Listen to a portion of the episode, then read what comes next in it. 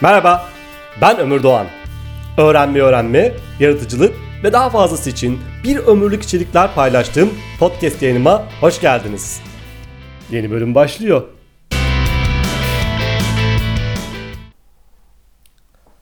Herkese merhaba. Bir ömür yaratıcılık, yaratıcı yaşam rehberi başlıklı kitabımın yayınlanması vesilesiyle bugün dümeni biraz yaratıcılığa kırmak istiyorum. Dümeni yaratıcılığa kırdığımda başka bir yerde olmadığımı göreceksiniz. Çünkü yaratıcılık ve öğrenmeden söz ettiğimizde aslında aynı sularda yüzüyoruz. Hatta biraz daha ileri gidelim ve insanın yaşamda kalma mücadelesinde iki kadim becerinin yaratıcılık ve öğrenme olduğunu söyleyelim. Yani insan yüz binlerce yıllık evrimsel geçmişinde çırılçıplak bir halde yaşamda kalmayı başardıysa bunu yaratıcılığı ve öğrenebilmesi sayesinde yaptı. Hatta ilerlemeye devam edelim.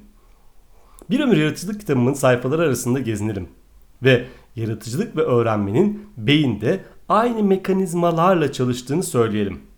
Ben bazen fazla ileri bile gidip yaratıcılığın ve öğrenmenin aynı şey olduğunu bile söylüyorum. Yani yaratıcı değilseniz öğrenemezsiniz. Öğrenmeyi bilmiyorsanız yaratıcı olamazsınız. Bunun böyle olduğunu görmek için size önce yaratıcı sürecin nasıl olduğunu anlatayım. Sonra bu süreci bilinen bir hikaye ile yeniden göstereyim. Ve siz ben bütün bunları anlatırken her yaratıcılık dediğimde yeni bir şey öğrendiğiniz, bir konuda yetkinlik kazandığınız, geliştiğiniz bir anı düşünün. Öğrenme sürecinin yaratıcı düşünme sürecine ne kadar benzediğini görüp şaşıracaksınız. O halde başlayalım. Yaratıcı süreç yaklaşık olarak şöyledir. Önce bir problemle karşılaşırsınız. Sonra beyninizin odaklanmış modunda o problemi çözmek için bulabildiğiniz tüm kaynakları inceler, araştırır, çeşitli çözüm yolları ararsınız. Çünkü yeniyi yaratmak için mevcut olan hakkında çok şey bilmek gerekir. Üçüncü adımda artık yeni öğrendiklerimiz ve beynimizde zaten var olan bilgiler tıpkı yediğiniz besinlerin sindirilmesi gibi zihnimizde parçalanır, karışır, yeniden bir araya gelir. Sindirilir, evrilir, çevrilir. Bu aşamada içinize aldığınız materyaller yeniden sentezlenirken yaptığınız şey onlara doğrudan bakmaktan vazgeçmek. Onları olduklarından farklı bir gözle görmeye çalışmaktır. Yani Zindan Adası, filminde söylendiği gibi. Arzu ettiğimiz şeyler beklemekten vazgeçtiğin anda gerçekleşir. Bu hayatın sen bakarken soyunamıyorum deme şeklidir. Yaratıcılıkta işler bu kadar beklenmedik değildir. Ama yaratıcılığın sürprizi yanıdır bu. Böylece dördüncü adıma geçebilirsiniz. Dördüncü adımda fikrin birdenbire aklınıza geldiği, gözünüzde canlandığı, dilinizde döküldüğü ana gelmiş olursunuz. Bu ana aha anı, yureka, aydınlanma gibi isimler verilebilir. Ve hepsini de kabul edebiliriz. Yaratıcılık denince hep bu aha anı akla geliyorsa da bu aha anı hem çok değerlidir hem de bir yanıyla çok değersiz. Çünkü yaratıcılık için asıl sıçrama anı bu an değildir. Asıl sıçrama o aha anında aklınıza gelen fikrin kendisini alan bulduğu, gerçek dünyada kendisini sınadığı ve kabul gördüğü andır. Pratik en büyük doğrulayıcıdır.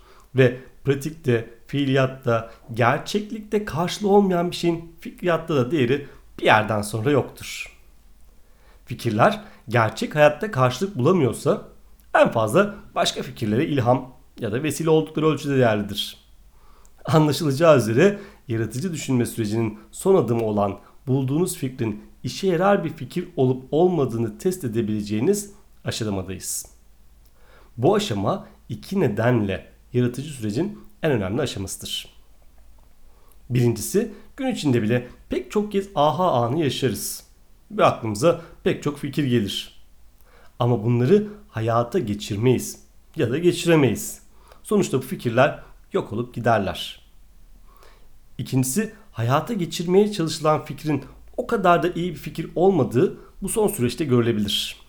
Aklınıza geldiğinde aradığınız çözüm olduğunu zannettiğiniz fikir uygulamada işe yaramayabilir. Ve hatta başka problemlerin de kaynağı olabilir. sorunu azaltmak yerine çoğaltabilir. Şimdi gelin bu yaratıcı düşünme sürecini Arşimet'in hikayesi üzerinden gözden geçirelim. Arşimet'in çıplak bir şekilde hamamdan çıkıp buldum buldum yani Eureka diye bağırdığı söylenir. Ve bugün Arşimet'in belleklerde bu kadar popüler olmasının nedenlerinden biri de bu hamamdan çıplak, çıplak çıkış hikayesidir. Eğer bu anlatılan gerçekse hamam ve çıplaklık meselesinin olayın geçtiği tarihte bu kadar büyük bir gündem olmadığını tahmin ediyorum. Çünkü o tarihte buldum dediği ve bulduğu şeyin etkisi Arşimet'in çıplak bedeninden daha büyük bir etkiye sahip. Oysa bugün bir şekilde bununla hatırlanıyor. Ve öyle da böyle hatırlanıyor olmasını önemsiyorum. Ne bulmuştur Arşimet? Sıvıların kaldırma kuvvetini ve kuvvet, bu kuvvetin batan nesnenin taşırdığı sıvının ağırlığına eşit olduğunu. Neden bulmuştur bunu Arşimet? İşte burada iki rivayet var. Milattan önce 3. asırdan bahsettiğimiz için bu bilgilerin bugüne kadar gelmiş olmasına şükredip olay hakkında farklı rivayetler bulunmasını anlayışla karşılayabiliriz. Diğer, diğer rivayetler için çok güzel bir TED videosunu e, linkini bırakıp en bilinen rivayetle devam edeceğim.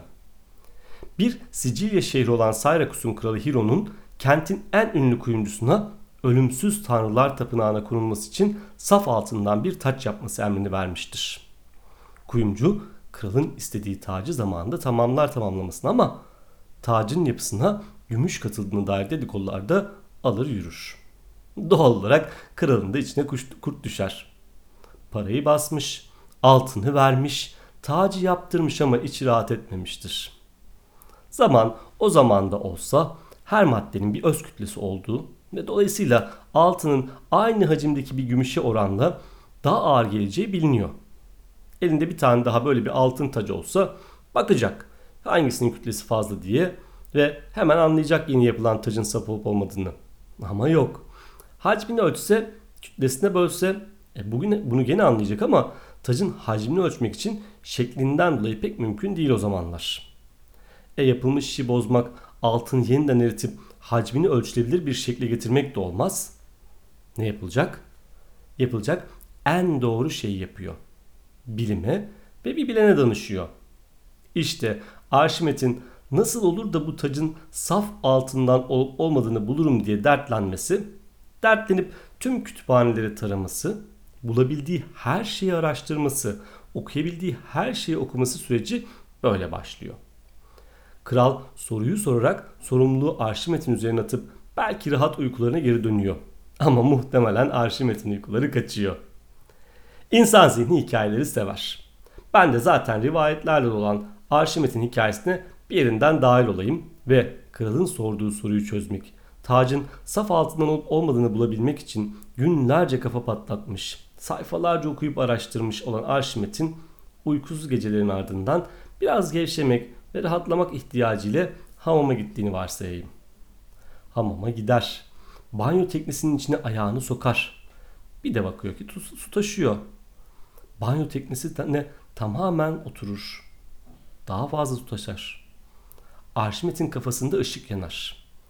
Işık yanarken birkaç devreyi de yakmış, hamamdan bu yüzden çıplak kaçmış olabilir mi? Olabilir. Sonuçta olan olmuş. Arşimet sorunun çözümünü bulmuş, Eureka demiş, hamamdan fırlamıştır. İnsan bilince duramaz. Arşimet de duramamış. Tacı almış, tamamen dolu bir kabın içine atmış, taşırdığı suya bakmış, taşan suyun hacmini ölçmüş, tacın kütlesine bölmüş ve hikaye kral ve arşivet için mutlu, kuyumcu için tatsız sonlanmış. Çünkü altına gümüş katıldığı ortaya çıkmış. Arşimet'in suyun kaldırma kuvvetini buluşunun öyküsü yaratıcı düşünme sürecinin nasıl işlediğinin en keyifli örneklerinden birisi.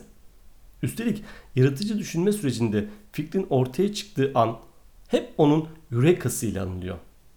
Bütün süreç, yaratıcı düşünme süreci bir problemle başlıyor. Bir dert ile dertlenmiyorsanız yaratıcı fikir ortaya çıkmıyor. Bunun altını çizelim. Çünkü Arşimet'in hamamdan çıplak çıkışı pek bilinirken giyinik halde ne yaptığı, hamamda bile zihninin derinliklerinde bilinçli ya da bilinçsiz uğraştığı bir gündemi olduğu o gündemle yatıp o gündemle kalktığı pek bilinmiyor. Oysa en başa yazılması, gereken şey bu. Arş ve Arşimet yalnız değil. Başka zamanlarda bu konuda pek çok örneğe ara ara döneceğiz. Şimdi biz bir tam tur dönüşümüzü tamamlayalım. Yaratıcı düşünme sürecini anlatırken öğrenme sürecine dair de düşündüyseniz aslında öğrenirken ve yaratıcı fikir üretirken aynı zihinsel mekanizmaların çalıştığını görebilirsiniz. Bunları görebildiniz mi? Lütfen yorumlara yazın. Başka kayıtlarda yaratıcılık ve öğrenme ilişkisinin detaylarına yeniden döneceğiz. Şimdilik bunu yorumlarda konuşmaya ne dersiniz? Yorumlarınızı bekliyorum. Bu arada elbette hangi platformdan ulaşıyorsanız orada takip etmeyi ve beğenmeyi unutmayın. Hoşçakalın.